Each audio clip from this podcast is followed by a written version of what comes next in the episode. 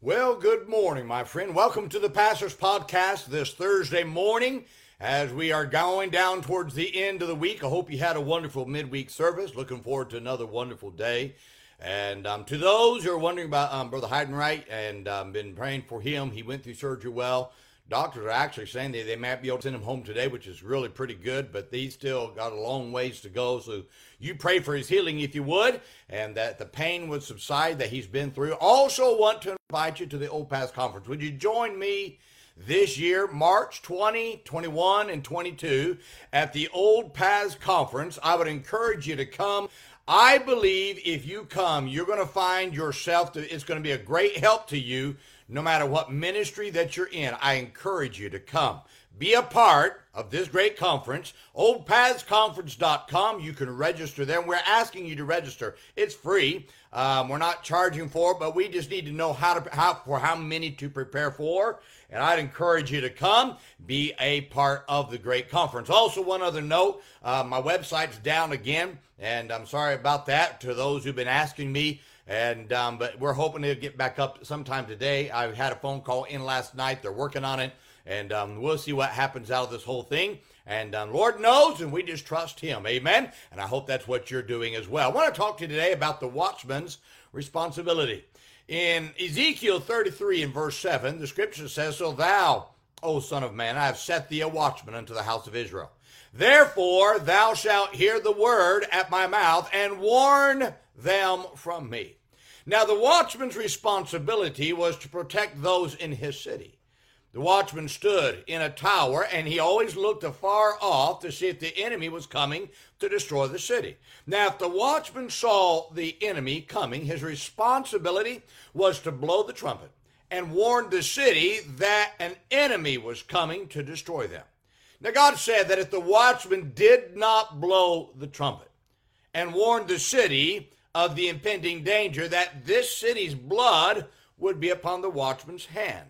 Now, God then pivoted. It's interesting, and he, he pivoted to Ezekiel, and he told him that he was the watchman for Israel. No, he was not the one who stood in the tower and looked for the enemy coming from another country. But he was God's prophet who was supposed to warn Israel of their sin and anything that would keep Israel from serving God. God said that if that if when he spoke and Ezekiel did not tell the people what he said, that God would hold him accountable for not warning the people. Now I want you to listen to me. Just as Ezekiel was the watchman for Israel, so is every pastor a watchman for his church. No, we're not to build walls around our church and live in a little compound, but we are to build walls around our lives to protect us from worldly, sinful, and compromising influences that would destroy our walk with God. Now, God shows three responsibilities of every pastor. First, the pastor's to hear God's word.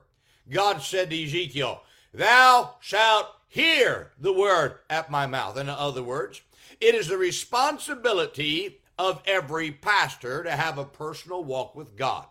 God speaks to us through his word and through our prayer time. You cannot hear God's word if you wait until Saturday night to find a sermon to preach to your people on Sunday morning. I'd hate to be that type of a preacher. God doesn't want your people to hear a sermon. He wants them to hear his word, a message directly for them for that week.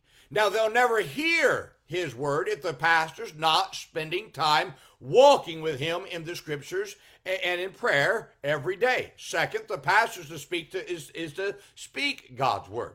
So preaching what God wants your people to hear will not always make you the most popular person, but God holds us accountable for whether we speak what he told us to say in his word. Now, too many times preachers are more concerned with being liked by people instead of being in favor with God.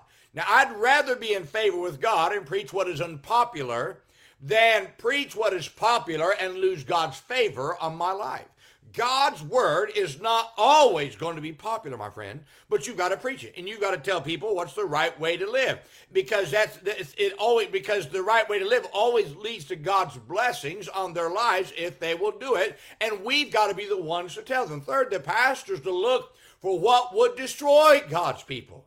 Now, there are times when God spoke to the watchman, but there were also times when the watchman looked afar off. And he saw, he saw danger that could hurt the people inside the city. Now, the pastors to see what is going on in the present day that would hurt the people. And it's his responsibility to warn the church through preaching. So the pastors to see what could cause the church to compromise and warn it of the compromise that would pull them away from God to their hurt. Now, the yeah, the pastors to preach God's word and warn of the dangers he sees. But it is, it is also the listener's responsibility to heed the warning and live the life accordingly. My friend, you can get upset at your preacher, but are you reading God's word and praying daily? That, let's, let's, let's bring it down to where you live. Um, you're somebody's watchman. If you're a parent, you're your child's watchman. If you're a husband, you're your, you're your family's watchman. If you're a Christian, you're the lost person's watchman, and it's your job. How are you going to be a good soul winner if you're not reading God's word and praying every day? You've got to hear something from God. I'm always amazed how many times that I'm reading something that day. Then I go out soul winning and I run across somebody that needs what I read that day. My friend, you've got to read God's word daily, and you've got to pray every day. Why? Because if I want God's man to speak to me, then it's my job to make sure I'm talking to God so that my, our spirit is right with each other. Can I also say you're to speak God's word as a Christian? Go out and be a soul winner. That's your job. But can I tell you, when your pastor, and boy, I wish that you would listen to this, when your pastor looks afar off and he sees dangers that could lead to compromise, can I encourage you, let me encourage you to listen to your pastor. There are times that we as pastors, can I just be honest with you?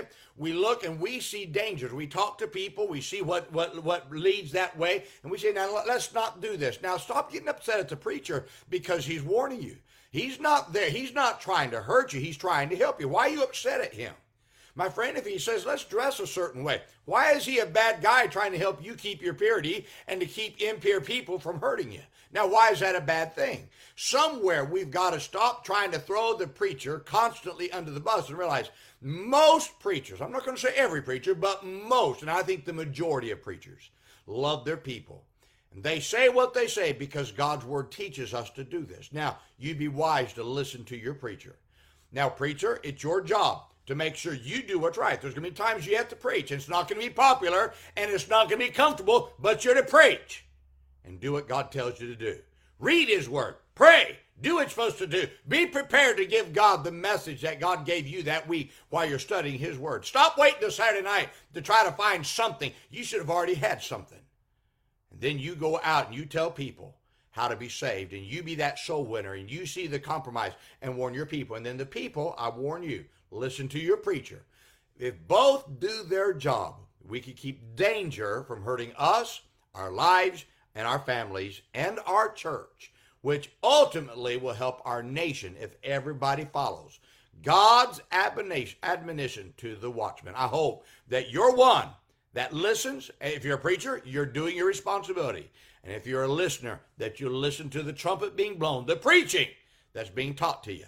I hope you listen. Well, my friend, I hope this is a great help to you today. Now, let's remember today, be good to everyone. Everyone ha- is having a tough time. Have a great day, my friend.